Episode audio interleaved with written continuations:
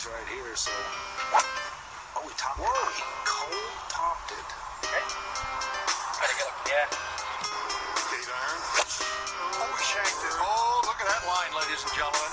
Oh, boy, is he on the sink. Welcome to the Bogey Boys podcast. You're joined here by Kevin and Mark, and we've got a guest, Miss Amy Boulden. How are we, Amy? You okay? I'm good, thank you. Thanks for having me. No, thanks for taking the time. Yeah, thanks for coming on. We really appreciate it. How's things at the moment? Good, yeah. Um, I've not long got back from. I've been in the states for a little while, so I've not long been home. Actually, I've been home for about two weeks now. Yeah. Um, yeah. So I've actually been away since the second of January. So I've actually been kind of traveling this whole time, which has been kind of nice actually to have some kind of normality. Yeah. I, I know I'm going to stick my foot in it like I did with Charlie, but why did you come back? Oh no! Like, why you know didn't you just- I actually, Why didn't you just stay I out there? I actually really missed home to be honest. Oh, right. um, yeah, I'd been away for. I mean, I left on the second of January and I got home. Um, yeah, like two weeks ago, start of April. So it was like three months away, and I don't know. You just miss like. I mean, I hate cooking, but you miss being having the option to cook. Yeah. Like I was going from hotel to hotel, and it was just kind of taking a bit of a toll on me towards No, the you end. do. You miss the home comforts, don't you, as well? Of, of being Yeah, definitely. Mm. Yeah. So what was the what was the purpose of America? Was it just a training camp? Was it? Um, so I did the first, I think I did three weeks in Dubai in January just to do some practice out there. Um, Yeah. I then went to Saudi Arabia uh, with my sponsors. I went to the men's event out there to do um, some clinics and played the pro am.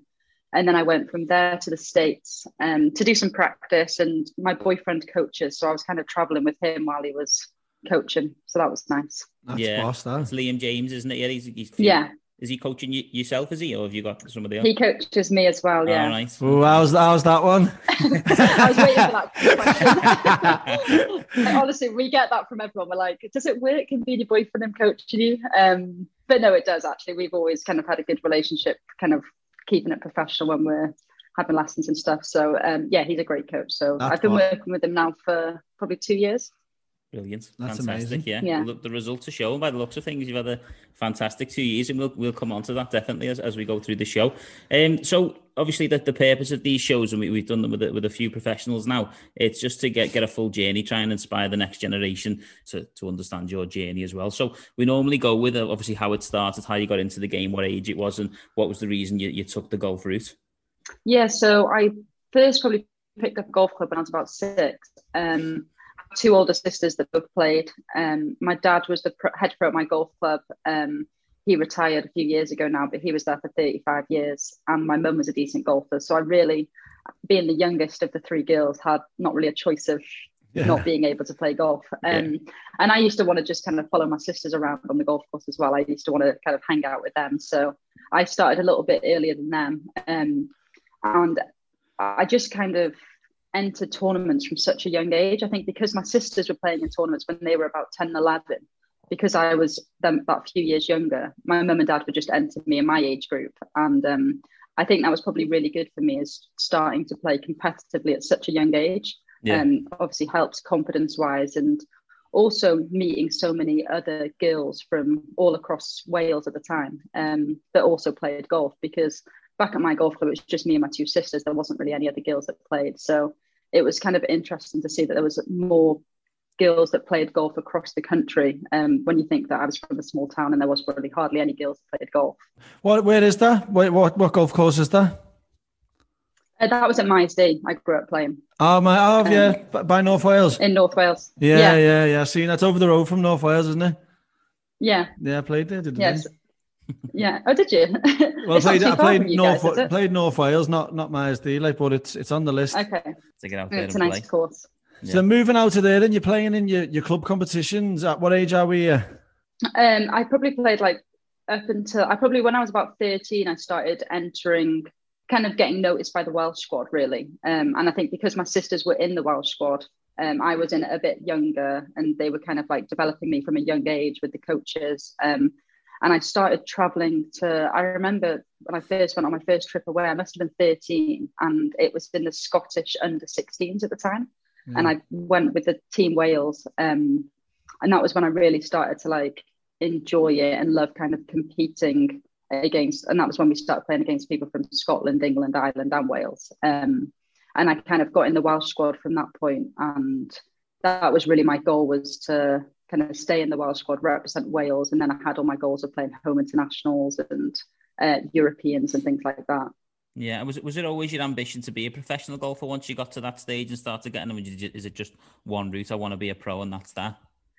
Yeah, um, I mean, I had this conversation with a lot of people. They always say, "Would you? What would you do um, if you weren't a golfer? Did you always know you were going to be a golfer?" And I'm always like, I think I never really thought about doing anything else when I was in school. Um, I actually really wanted to go to university in America when I was in school, and I remember, and my friends will all say it from school now that they always thought that I was going to go off to America when I was 17, 18 and go and do the university route. Um, but it just got to a stage that when I was um, 17, I'd finished um, high school back in Wales. I I didn't really want to do any more schoolwork, to be honest. I just yeah. wanted to kind of play golf. Um, and I wanted decent weather to play golf in. So my sister um, used to teach. She turned pro, and uh, she got a job at Abu Dhabi Golf Club in the Middle East. Um, so she did about four years out there, and my dad gave me the opportunity in the winters to go out and spend a few months with her and be in nice weather, and that was all I really wanted. So I got to play, I think, probably two years full time amateur golf um, in the summer, and then in the winter I'd go and work on my game over there, which was perfect for me, really. That's perfect, isn't it? Yeah. And obviously, it shows that in the in some of the results that you've had, like the home internationals, like the and then your junior Solheim Cup. Yeah, so um, I think I played junior Solheim when I must have been 16 at the time. Um, yeah. And that was just such a cool experience. Like, I remember when I, I didn't really know much about the junior Solheim Cup um, when I was an amateur. And then as you kind of develop and you are at the top of the game um, or the top of the amateur game, um, you hear about all these different teams um, that you can get into. And I'd heard about the junior Solheim Cup and I was like, how cool is that to be able to get into that team. And it was so good. It was i think it was 12 girls um, and they were from all over europe as well. I think they were i'm trying to think i was one of two or one of two british people and then they had um, the maguire twins from ireland. Yeah. Um, and then everyone else was from sweden and france and it was so cool to meet so many different girls from europe um, and be a part of a team with them as well. And it was just a really different kind of experience and then after I played in that, um, there was the Junior Ryder Cup, and that was just one of the best teams I've ever been a part of. Um, I mean, if I reeled off the American team to you now, you'd just be amazed of yeah, the on. guys that was were in that team. It was. Um, you put it on the spot now. I know, yeah. Um, I mean, I don't remember them all. Um, That's okay. but it was six girls, six boys in a team uh, from Europe, and six boys, six girls in a team from um, America, and the American team's guys team was uh, Jordan Spieth, Justin Thomas, Ollie Schniederjans. I think yeah. I said that right. Yeah, yeah. And Denny McCarthy. Like it was just all of the guys now that are doing sure. so well on the PGA Tour. Um, so it's quite cool to have had that experience of seeing how good they were at that age as well. Um, I mean, they must have all been about 16 as well at that time. Yeah. And they just beat them? No.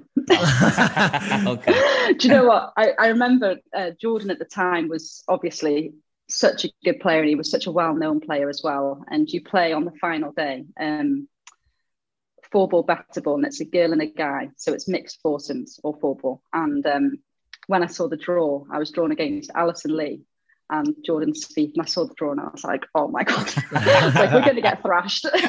like it was like the number one and number one seed from both of them, and I was like, great, just it was a good match, but they were so good. Good experience for you, yeah, definitely. And then um, I see you, you played a few majors, uh, British Opens as an amateur as well. Talk us through that whole experience, especially your first one. I imagine that's the one that you were most nervous about. Yeah, definitely. That was at Birkdale as well. Um, yeah, 2010. Yeah, yeah um, which seems a long time ago, but it was amazing just to kind of have that experience at a young age to get into the British Open. And it wasn't Birkdale's not too far from North Wales either, so yeah. I had basically my whole golf club come and watch me. And I think I must have had a, maybe a really late tea time on the first day, um, and the grandstand behind was just full of members from my golf club. and I remember when they um, they called out the first girl's name and there's a little clap, and then they call out my name and there's this massive cheer. And I've never been so nervous in my life. I actually I actually think I winged it so far right out of bounds that I had to reload.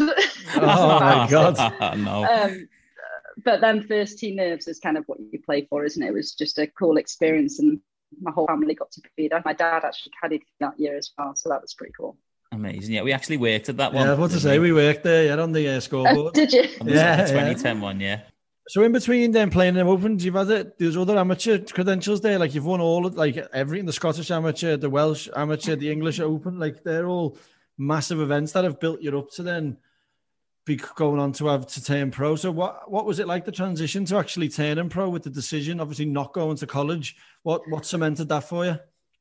Yeah, so when I was playing full time amateur golf, I just um I had kind of like a checklist or goals basically of what I wanted to achieve before I turned pro, and um, they they were wi- winning certain tournaments or representing certain teams. So once I'd kind of ticked them off, um, I felt like all of the girls, all of my friends that I played with, were kind of like moving on to the next stage and turning pro. I'd played with you know, Holly Clyburn, um, she'd gone on and turned pro. Um, Kelsey MacDonald, she'd gone on and turned pro. And I was like getting to a point of I'd felt like I was older than all the other girls coming up. And I felt like when I was turning up to tournaments, I'd got to a point where people were expecting me to win. Um, and I felt like it was just getting to a point where I needed to move on to the next stage. Um, Yeah. So I went to Q school, and that was in Morocco at the time. And I think I, a top 30 get their full tour status for the following year. And I finished 32nd.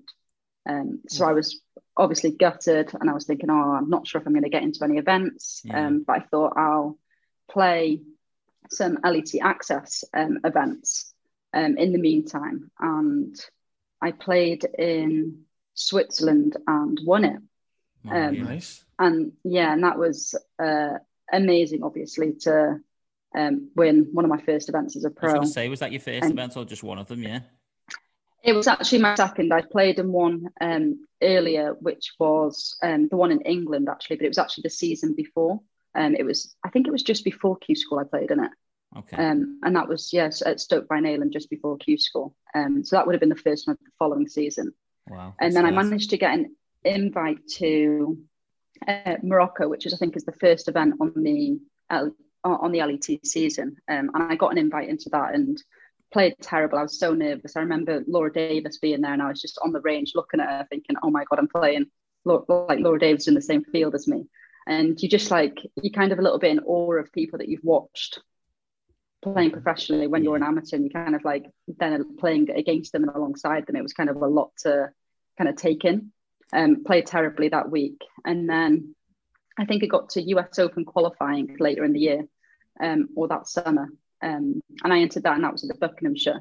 Ended up winning that and going to the US Open, and I felt I feel like winning US Open qualified just kind of gave me a load of confidence. Um, and then I got played the US Open, and then I ended up getting a few more invites. And I think because I was kind of riding high from winning that, um, my golf was in a good place, and I started to just play really well. And Yeah. every event I then played in, I finished top ten. And if you finish top ten in an LET event, you get an invite into the following week. Um, and I ended up doing that for kind of a few consecutive events in a row. And by the end of the year, had full status, and that was when I actually won Rookie of the Year. So Yeah, I started amazing. off the year with not actually having full LET status, and it just shows kind of the opportunities if you play well, um, they are there. You're right. It just shows you, doesn't it? Obviously, the consistency levels, even though you don't get off to a great start getting on the tour, there's still potential, and you've obviously shown that. You mentioned there about the, the US Open. Talk us a bit through that whole experience. Is that have you played in many of them, or was that the only one? Or Um, no, that was the only one I played in. So um, that was at Pinehurst, and it was the first year where they did it the week after the men. Um, so we went out a little bit earlier, got to walk around for the men's final round, and I think um, Martin Kaymer won that year. Yeah, Um, so you kind of got to walk the course, see how they like. You'd heard so many things about how hard Pinehurst was, and there was a lot of people talking about whether you kind of chip and run it from around the greens or whether you putt it, or people were using hybrids. yeah, And I didn't really understand what they were kind of on about of why you'd putt it off the green or like obviously the way the greens were cut. Um, and then when I played my practice rounds, I was like, oh wow, this is hard. And Yeah. it's just a completely different experience to kind of any other tournament. It is so hard. and kind of that golf course, I think, set up for probably a fade, and I was not hitting a fade. Yeah. I don't even think I was hitting a draw. I was hitting a big slinging draw, so it wasn't um, it wasn't ideal hitting into them greens. It was just so difficult, but um, it was just a great experience. And you also realize like them events are just so like big, and the way they treat you, everything's so good about the events. Like they give you a like a free car for the week, and you get looked after so well, and it makes you realize, wow, this is really where you want to be playing. Yeah, you've arrived, sort of thing. You've arrived, yeah. yeah. So then, moving on from the US Open experience, what happened next? Yeah, so I um, I played in Europe then. So I got my tour card in 2000 and uh, end of 2014, I think it was. So um, and then when I won Rookie of the Year, I stayed on the LET then for the next um, so many years, and I found the transition pretty easy for that year, first year. Like I said, I obviously um, had a great first year and played really well. And then going into the second year, I don't know whether um, I'd maybe taken my eye off the ball a little bit, got a bit comfortable. Of I'd obviously yeah. played so well the year before, and I think sometimes you can get a bit too comfortable, and kind of that happened to me over the next few years. To be honest, I just um, really struggled, um, struggled with my game. I felt like I wasn't in a good place swing wise, and kind of lost my way of what I was actually trying to do. Um, can you um, can you can you pinpoint that now, looking back as as to the, the reasons for that, or do you think it was just a you thought this is oh this is actually easy? Well, not easy, but you've had such a good first yeah. year. Yeah, I think I just, to be honest, I think that first year I didn't really do anything different to what I was doing when I was playing amateur golf. And I think sometimes when you turn pro, you feel like you need to change a few things. Um, like I felt like I needed a full time caddy because all the best players had a full time caddy. Um, so I was like, oh, I need a professional caddy on my back. And really that's not really the case. You can you can do your, you carry your own bag if you want to, um, yeah. and that's what I did my first year on tour. I kind of did most of it myself. I'd have friends out um, just to do it for the week, but I was doing everything myself. I was doing all my own yardages. I was making all my own decisions. And then when you have kind of someone else's input um, that doesn't really know your game either, at the end of the day, they've only seen you play kind of just in the practice rounds for that yeah. week, and um, then trying to give you advice or and helping you with them decisions sometimes and especially with me i feel like i kind of rely on people a little bit too much or um, okay. listen to people a bit too much when they're caddying for me. So i really have to take a bit more ownership. Um, and that's what i've been trying to do recently. Um, i mean you've i've obviously got liam as my coach which is great but you also need to kind of take ownership of your swing i think probably two years ago i probably relied a little bit too much on him um, and I think I'm trying to get away from that a little bit more now as well. Of you know, when I'm at a tournament, I am on my own, so you can't hit panic mode if things yeah. aren't going great. You've got to you've got to really learn about your your swing as well. So I'd say over the last six months, I've really tried to learn about my kind of tendencies in my swing of when I'm not playing great, what do I do, and kind of what's the um, first thing to go back to um, to try and help that out. Yeah, well, you, you talked there about um, obviously the, the nerves, and I see in 2015 was your best finish in the Open. You finished top ten. Was you was you challenging at any point in that tournament, or was it a good final day? What were your nerves like going into that? Yeah, I had a really good Saturday that week. I remember, and um, the weather was brutal on the Saturday. I played steady first two rounds, got myself in a good position, and then the Saturday the weather was horrendous. And I remember I was playing with Lexi Thompson, yeah. And I was obviously a little bit starstruck the fact I was playing with Lexi Thompson in the British Open. Um, yeah. But I just went out there and kind of played my own game that day. Obviously, I knew that she was going to hit it a long way. Um, I'd obviously seen her play before. So I just really had to kind of stick to how I know I can play, especially in them conditions. Obviously, growing up playing links golf back in North Wales, you're kind of used to the wind and rain. So course, yeah. I really had to forget about you know, swing thoughts and things like that. Sometimes you just have to get it round, especially on links golf. It's not kind of you just have to keep the ball low, don't you? And yeah, especially in and around the greens, you've got to putt well. So yeah. I played great that day. I shot three under. I remember in really tough conditions. Um, and I remember coming in after that round. I think I was, um, I think at the on the final day, I must have been the last three groups. I must have been in the top ten.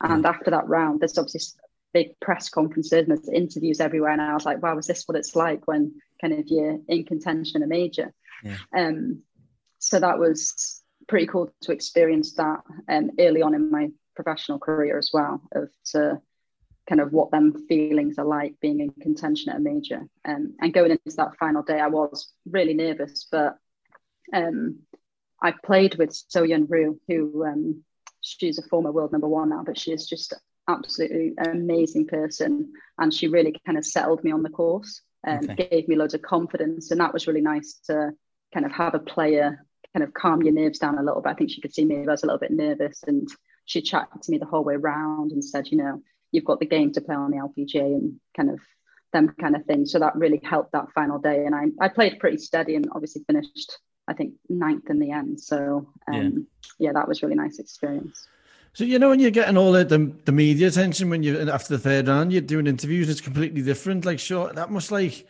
that blow your mind a little bit for the next day. Like you've done well to actually just settle down and just play another solid round, really, haven't you? Yeah, a little bit. I think it, it, was a lot that day. I remember, um, and it was also my birthday that week, oh. um, so I had kind of a lot going on. Um, yeah. But luckily, I had my family all up there that week, so it was nice to be able to then go and spend the evening with them and take your mind off. I remember my sisters were there, their partners were there, um, so it was nice to kind of have family there, so I could kind of forget about the nerves and that I was going to be playing in, in a major, the final day of a major the next day. That's it. So after that, then that season, you've finished 10th on the order of merit and then you've progressed on from there. So- yeah, so like I said, I struggled for a few years on the LET and I just felt I'd got a little bit stale, to be honest. I felt like I was a bit too comfortable on the LET. I wasn't turning up and being kind of fired up to play events like you should feel. Um, yeah. So I just decided I needed to make a change. I went to Q School over on the LPGA and I actually won first stage. Um, and I thought, oh, this is great. Obviously, won first stage, went through to final stage, and final stage they then bring in loads more girls. Like it's it's such a hard process, and they obviously the girls that have lost their card on LPGA from the from that season have to go back to final stage, and it was at um, I think that was at Pinehurst actually. Thinking yeah. about it, it was, um, and that was six rounds, and it was just brutal. It was freezing, and struggled, but um, so didn't get my tour card, but then ended up having status for Symetra Tour, which is the feeder tour to the LPGA. Yeah. yeah. And um, I thought to myself, you know what, I'm going to go over to America the following season, play Symetra Tour, and just see whether I like playing in America, because that was one thing I didn't really know if I could do the travel back and forth. Um, and I thought it's, I think it'll be a good experience for me to go over, and I could play a little bit of both tours as well. Um, so I went over there on my own, didn't really know any of the girls, um, which was kind of probably the most nerve wracking part is the European tour is so friendly. Like I can walk into a player's lounge and you can sit with pretty much anyone in there from whatever nationality. Everyone's so friendly. Um, whereas I obviously didn't know any of the girls playing. Um, so I think I was more nervous about that than anything else. And I think my first event was in California and you just realize how good the girls are. Yeah. Um, like I don't think I probably had enough respect for that tour at the time. I think I thought, oh, Symetra it's a feeder tour, you know, yeah. it's it's going to be kind of quite easy to get my tour card. Um, and that wasn't the case. It was a really kind of it's and everyone says it, it's just a massive grind on that tour. It's very expensive to play on. It's five hundred dollars an entry fee. Um, obviously, I was traveling back and forth from the UK, which is obviously then expenses are high. Um, you do host housing every week, so every week you're staying with a different family, which is kind of a lot to get used to as well. Yeah. Um, but I think I they have an event pretty much every week during the summer, and I think I played seven weeks in a row, and I got to my eighth week, and I was like, I have to rest. Like I was so tired, and I think that was kind of the biggest learning thing I learned from that was we weren't used to that in Europe over the last few years with struggling with events. Um, and I learned how many events I can probably play in a row. Um, so I thought three is probably as much as I can do, and then I need to have a reset and go and see my coach, or go and have a rest and go and see my family, um, and that'll be when I play my best golf. So it was really good to kind of learn about probably myself because I was traveling by myself as well. Um, yeah.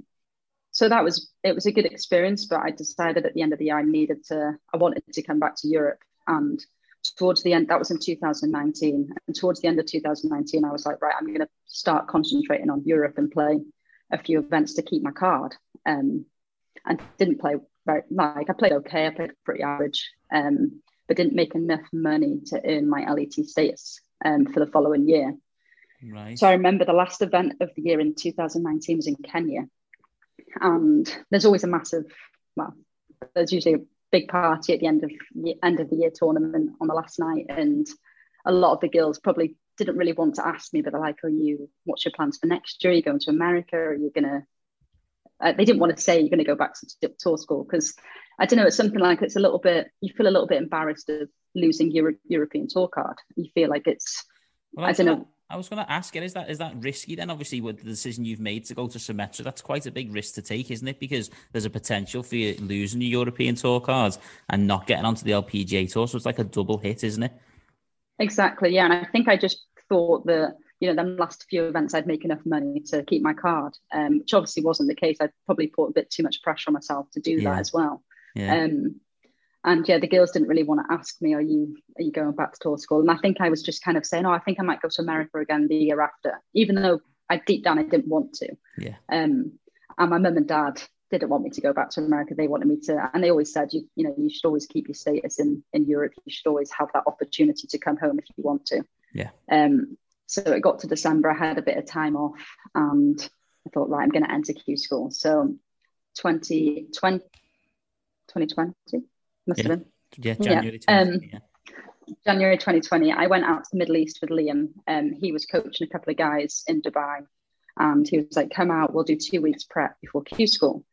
So I went out, and obviously he coaches some great players, um, and I had the opportunity to kind of practice with them, um, and probably that built my confidence up a little bit of being around um, great golfers. They were kind of helping me a little bit with my short game. Obviously, Liam was helping me every day with my swing. And then I flew to Spain um, and took my dad with me to caddy, which I thought that's going to go one of two ways of my dad being on the bag.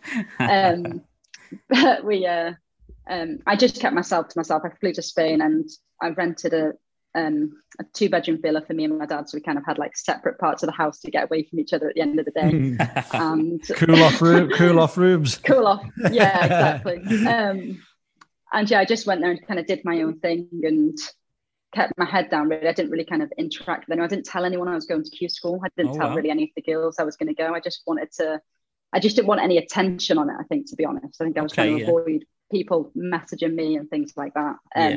So I went to Q school and luckily played well. Um, and managed to get my card back. yeah, played very well. Did you, you win the whole thing? Yeah, Yeah. yeah. So it was. Um, I was just trying to stay off. Sorry. Was it with a birdie on the last? Was that to win, or was that just a birdie on the last? Um, no, it was just a birdie on the last. I- Oh, I it's- think you'd I al- was a you'd few already ahead. won. I think I was already a few ahead, but also the top five got their card anyway. So Yeah. Well, we'll, we'll, hey, we'll edit that bit out and we'll say it was a birdie on the last to win. Well, well Yeah, done, okay. well done. So obviously you've regained, you've got your tour card there for 2020, and then what, what I wanted to ask, but just jumping back a bit, when did you, what date did you start working with with Liam? Then is he, is he, is he? I know you might not want to admit this, but is he part of the revival process? Like, um, yeah, he is definitely. yeah, that's um, that's nice, isn't it? Yeah, he's definitely um, been a huge. He's had a huge impact on my golf, obviously. Um, I think we've not like we've done obviously a few swing changes. Um, a lot of it's probably like mental as well, though. Um, me kind of just having getting my confidence back. Um, Yeah. but the problem is, is confidence for me is built off results. Um, And if you're not getting the results, how do you get confidence? Um, so a lot of that was kind of having to work on things here at home, and we obviously had this massive lockdown um, last year, so we built kind of a little golf setup in the back garden to kind of do some work on my swing, and it was probably perfect timing as well, was to be able to have some time off and do the changes I needed to make. yeah. Um, so that was probably a blessing in disguise. that come a good time did it for you, yeah. And then obviously your big massive win then on the on the European tour that year. Talk us about that. Yeah, um, I mean, it's funny. We was me and Liam were talking about this the other day. Was you actually? I actually didn't really have much form going into that event. Obviously, I did win Q School in January, but um, after that, didn't really play that great um, in the events that we had. And then lockdown happened. Did some work. Came out of lockdown. I played Scottish Open, and um, I actually shot the worst round of my career. I think I shot 80, 84 in my. I think it was my second round.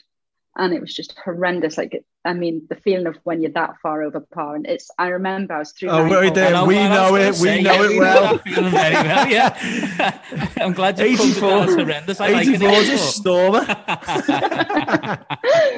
I remember it was through nine holes. I think I was nine over through nine. I was like, oh my God. And then I don't know if this happens to you guys, but you start adding up if you par in or if you bogey in or I have to do this over the next nine holes. And your mind just goes wild. Is that, with is what that not normal? thinking. No, I did, I did it every week. If I birdie every I mean, hole, it's from- horrendous, isn't it? yeah, if I birdie, if I birdie all nine on the back nine, I've shot level.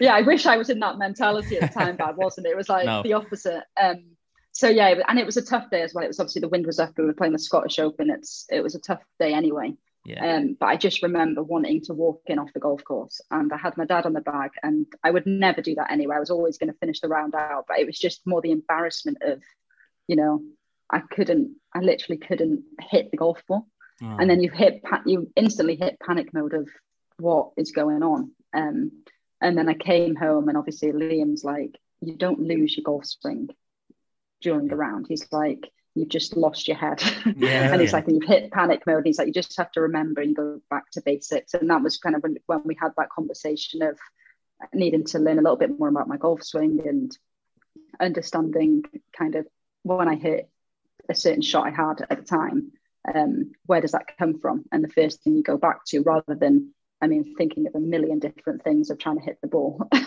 Yeah. that was literally what was happening. Every shot, I was trying something new. Um, and it's obviously never going to work. So after that event, um, I'm trying to think, I think it was maybe Czech Republic I played, or not Czech. Um, I can't remember the tournament, but Okay. the next Call one I was Czech going to- Republic. yeah, it can be the Czech I- it was one. It could have been. I'm trying to think where it was. It was one Emily Pedersen one. Um. Anyway, I went out there, and Liam came with me to caddy, and I think he wanted to see what it was like when I was playing competitively in a tournament. Um. So he kind of came and just observed, um, carrying my bag, and I actually played pretty well, but my score didn't really reflect it. Um. But played, I made the cut. I mean, I finished probably middle of the pack, um, but felt I got a lot out of that week, even though the kind of result was average. And then the next event I played was Switzerland. Um, and I went to that event on my own, was still working on a few things, but I think I just took a bit of confidence. I think sometimes it just takes you to hit one or two shots in a in a tournament that you really feel right, that was it. And then you have then your feels for the next event. And that was kind of what it was for me in Switzerland. I um, kind of had my swing feels for the week. And I remember playing a practice round with Kelsey, um, who I room with. And I was like, oh, I love these greens. Like, I just felt like I could see everything going in in practice. And that was really the story of the week. I literally just couldn't miss a putt. Yeah, brilliant. like, I wish I could bottle that feeling every time. Okay. That's it. If you've got like you like you say there, it, sometimes with, with putting, it's just mental, isn't it? If you think that you're going to hold it, you're going to hold it. If you think you're going to miss, you're going to miss. And uh, Exactly. Brad, no yeah. confidence there. What you just said there about, uh, which is a great piece of advice, I think for anyone listening, is if you need to know why you're hitting what you're doing in your swing to hit that bad shot, it's such that's such a good piece of advice. I think for anyone listening is is to know your own swing, not just rely on the tips that you're getting off the the coach. Exactly. Yeah, I think, like I said, a lot of times I used to hit panic panic mode when I was on the golf course. Of if I've hit a bad shot, and I'm like, why have I done that? Yeah. Instead of me kind of just calming down and being like, right, okay, well, this is what we're working on at the moment. If I just keep doing that, even if it doesn't go right on the next shot, at least I've got just that one thought, and it's kind of in the right direction or the right step forward with what Yeah. we're working on, rather than going completely off. off trying on to your try own and trying Yeah. everything. Yeah. Definitely. What was it like- Exactly. Yeah. What was it like coming down the stretch then? Because obviously that's your first. Um, I know you've been in, in similar situations in the past. You've had quite quite good finishes on the on the tour, but you've not actually got one over the line. So to get that first European Tour victory over the line, what were the nerves like coming down the stretch? Um, yeah, so I think before I teed off that day, um, I was, I'm not sure if I was tied for the lead or maybe I was one, I think I was tied for the lead going into the final day. Yeah. Um, and I remember on the warming up on the range, obviously I've got a lot of friends on tour and it's a very friendly tour anyway. And I just remember like a lot of people kind of walking past me and kind of, you know, putting their thumbs up and saying, play well today, get it done and things like that. And I had to put my headphones in to to stop people coming up to me because I thought I just I didn't want to deal with that. So I put my headphones in. I listened to a podcast actually, um, and it was quite interesting. It was not one I'd normally listen to, but it because it was a psychologist, yeah. um, and it wasn't. I didn't listen to the podcast because it had a psychologist on it. It was just their latest one that was out, and I decided to listen to it, and it was quite interesting because some of the things they were saying on it was kind of about the first team nerves and um, kind of how you deal with things under pressure. And I was just listening to this as I was warming up. Anyway, I went to the first tee and I was just so calm walking to the first tee. Anyway, um, hit my tee shot down the first, um, down the middle, was on the edge of the green. I ended up holding quite a decent putt on the first hole. Yeah. And I think that just little bit of momentum on the first, I think kind of really set the tone for the day. Um, and I just had in my mind, if you'd heard me say this before in any of my interviews, but for that week, um, the day before that, I was really trying to birdie every hole. And sometimes when you're in that mindset, like things are just going your way. Yeah. And that final round, I had a number in my head that I wanted to get to. Um, and I think it, it was 15 under, seems to ring a bell. um, but I think it was 15 under I wanted to get to. And I didn't even think in my head that that's would be shooting seven under that day. I just was like, right, 15 is the number that's going to win this tournament. So that's what I've got to get to. Yeah. So every birdie I made, it was like, right, okay, I've got four more to make.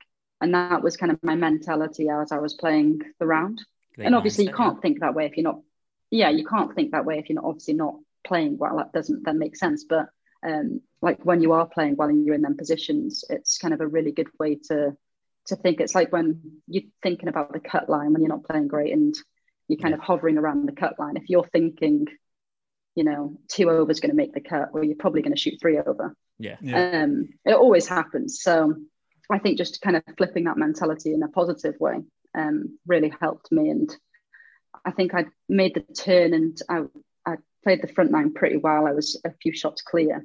And then the girl I was playing with, Maha, she kind of just went on this birdie run out of nowhere. And she was fist pumping. I was like, oh no, she's kind of the competition I've got Ah. here. Okay. And I don't fist pump. And I remember she held this putt on a par three, and it was a great putt.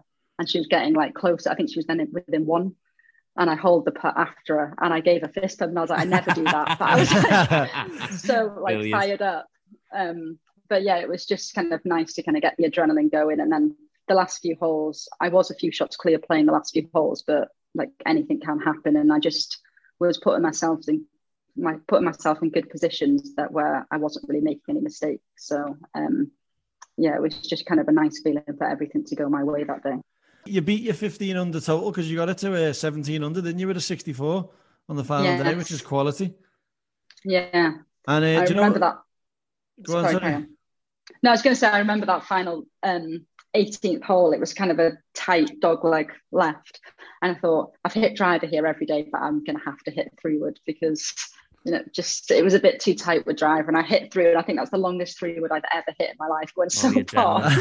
Yeah, Do you know, um, obviously, when we're going to edit this podcast, when you say you're on the range listening to a podcast, we're going to put in that it was our podcast. even, though you it know wasn't, even though ours wasn't even available there, but we'll, we'll take it. yeah. When when I was talking about it, I was thinking you're going to ask if that was your podcast. oh, no, we, we don't even ask. We're just No, going to tell everyone it was. Yeah, it was our podcast, yeah. You'll have to get a psychologist on quickly before this gets released. So what's the um obviously that was in 2020 there you've got your full um yeah what what does it does it bring the same as a European tour win like 3 years exemption and and and um and whatnot Um, so it's two years exemption. yeah Um, and then for this year, I get into the British Open and the Evian. nice Oh, brilliant, yeah. Yeah, Two majors to look forward Yeah, to. so- then, yeah. yeah. So I've not played the well, I've played the Evian course before, but I've actually not played the major. Um, so I'm really excited to do that as well. No, that'd be really good, yeah. And uh, so, what's the uh, what's the what's the goals for this season then? Um, just to really put myself in contention, really. Uh, we have a really busy schedule um, starting from the end of May. Um, so I'm kind of doing my schedule at the moment, obviously, which is kind of nice to actually have to sit down, look at the schedule, and be like, well, I can't play in this event because there's just so many events in a row. Um, yeah so kind of having to plan that a little bit um, and plan it around the majors as well. So I want to be able to be kind of fit and healthy and ready to play um, when I tee up in them events. So um, yeah, I just want to be able to kind of put myself in contention more often, play a bit more consistently. I feel like I've not really done that over the last few years. So um, just over these next two months, really kind of work on the game and uh, get ready, get ready to go. What does the schedule look like if you're um, you're into any of the Rose Series events? Because there's a few round here. Yeah, I've entered the first three, so I'm playing West Lancs, which is the Oh. first one.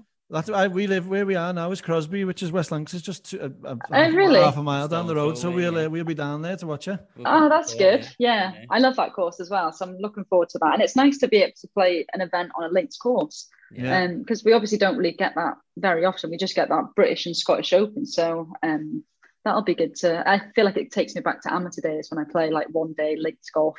So that'll be fun. Well, they got the yeah, they got Hillside and Birkdale on the schedule on the Rose as well, haven't they? Yeah, so I think that's the it's the first week in August. Um, it does clash with an event for us though, which Yeah. is um, so it just depends.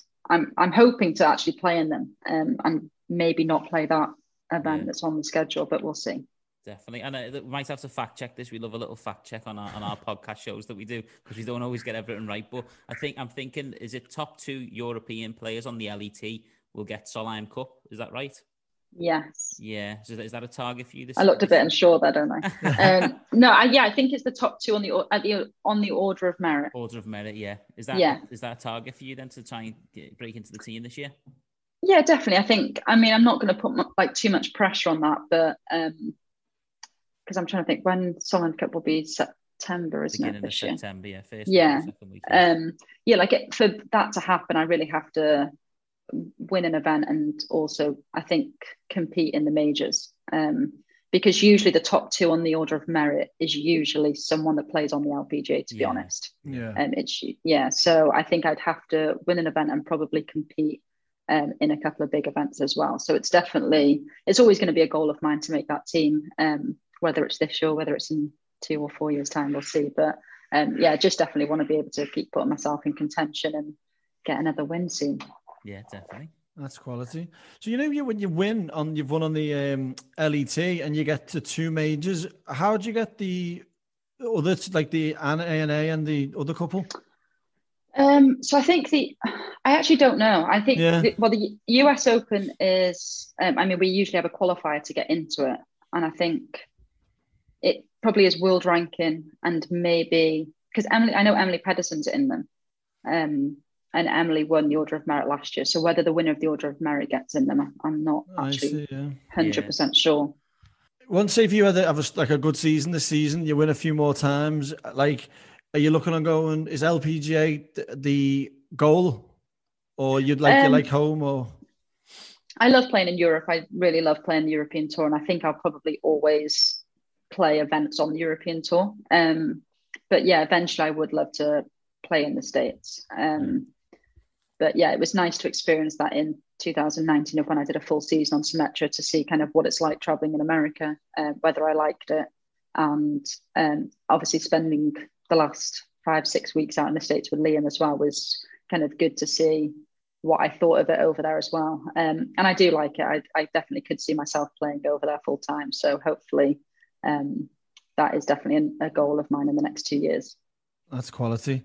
So you know when you're doing your scheduling there, make sure you schedule a little um, bit out for the Bogey Boys Golf Day because we're going to put one on with like a little pro am thing and get out, get everyone off the off the podcast down to play. So Definitely, I'm in. leave some room in your diary for that one. Probably when we when are we thinking we're going to work gonna around all the of Oc- tours. Beginning of October time, maybe. I think once all the, the Yeah. of the, tour, the seasons are over, and we'll, we'll put something in there. But we've got quite a stellar cast so far, haven't we? Well, we've we've had a stellar load of yeses. We've got no concrete like. With, with, do you know I mean? We'll So I'll be there. we put the pressure on like this, and then if we we'll see. We'll But see what happens. It'll be a yeah. good day anyway. If the, the, Yeah, that'd be great. Lights there anyway. Yeah, hundred percent. Oh, definitely. Love that.